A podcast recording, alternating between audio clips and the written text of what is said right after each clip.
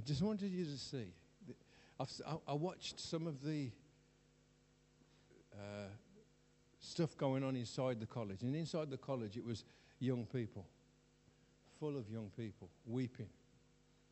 Full of young people coming to the front just while worship was on, just coming to the front and just beginning to put their hearts right with God. No one asking them. Just people coming just to be in His presence. They'd start singing, and these young people just weeping and worshiping God. And then they go outside, and there's all these neighbors, all these people from all over have come. Why are they? What is happening? What did you notice about their worship? How did they look? How engaged were they with the atmosphere? You hear what I'm saying? We come to church and the Spirit of God starts to stir. And we, we, can, we can go in if we want to. We can go in and be overwhelmed by it and taken by it and, and, and maybe end up on our, ourselves on the floor weeping like the elders because they stepped in. Or, or we can stay on the outside and go, What is going on here? This, this, is, this is very weird. I'm not, I'm not going to make a fool of myself. That's not what we want, is it?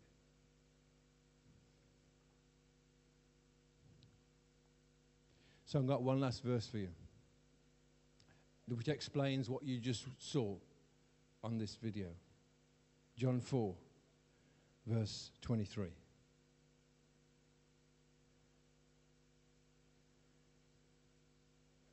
John 4, verse 20. This is what happened.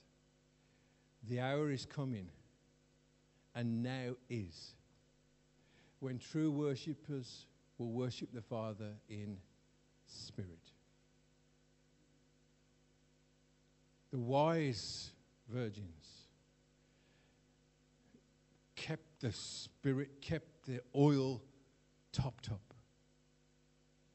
They knew it was important. The foolish let it run dry. And when it comes to these times of worship, if your spirit's not topped up, it's really hard to enter in. But if your spirit is topped up, those who worship the Father in spirit and truth, for the Father is seeking such to worship Him. I hope that stirred something in you this morning. I, I don't know sometimes by the look on your faces. It's, it's really hard.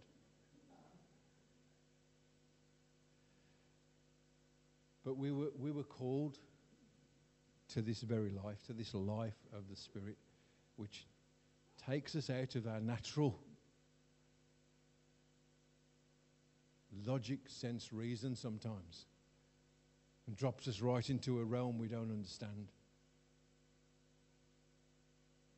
I hope someone doesn't mind me sharing this with you, but they sent me a message this week saying they had an experience or dream, or I can't remember what it was now, and they were in church and there was a lot of noise, a lot of activity, and, and felt like they'd fallen in the spirit, and somebody with strong picked her up and moved her, and it's like all kinds of stuff. Says, but there was a lot of noise, she said, but it was silent. Absolute silence. And I wrote back and said, Yeah, I said, that's what it's like on the other side. See, what you're seeing here is what you see here. What's going on on the other, other side? You see, it says, The God of peace will crush Satan under your feet. Not the God of war, the God of peace. So he sat there on his throne doing exactly as he wants to. Is that one of our favorite verses, isn't it? He sits there just doing whatever he wants because that's who he is. He's not ruling from a place of anger, of bitterness, of hatred, of revenge. He's, this is my world. These are my people. Get your hands off my people. You know the story of Moses getting the children of Israel out of Egypt was, was, was for a reason. It was to show the world the state that the world is in under the power, not of Egypt, but the power of Satan. That's what it was about. And when Moses went in and said, Let my people go, he wasn't talking to Pharaoh.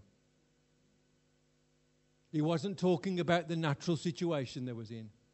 He was the voice of God speaking to the ruler of that time who represented the kingdom of that time, who represented Satan, who's the king, who's the ruler of this earth.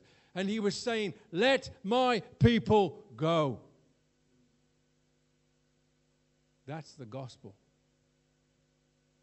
And Jesus came and set captives free. Bless you guys. Thank you so much. Amen. We're going to just sing one more.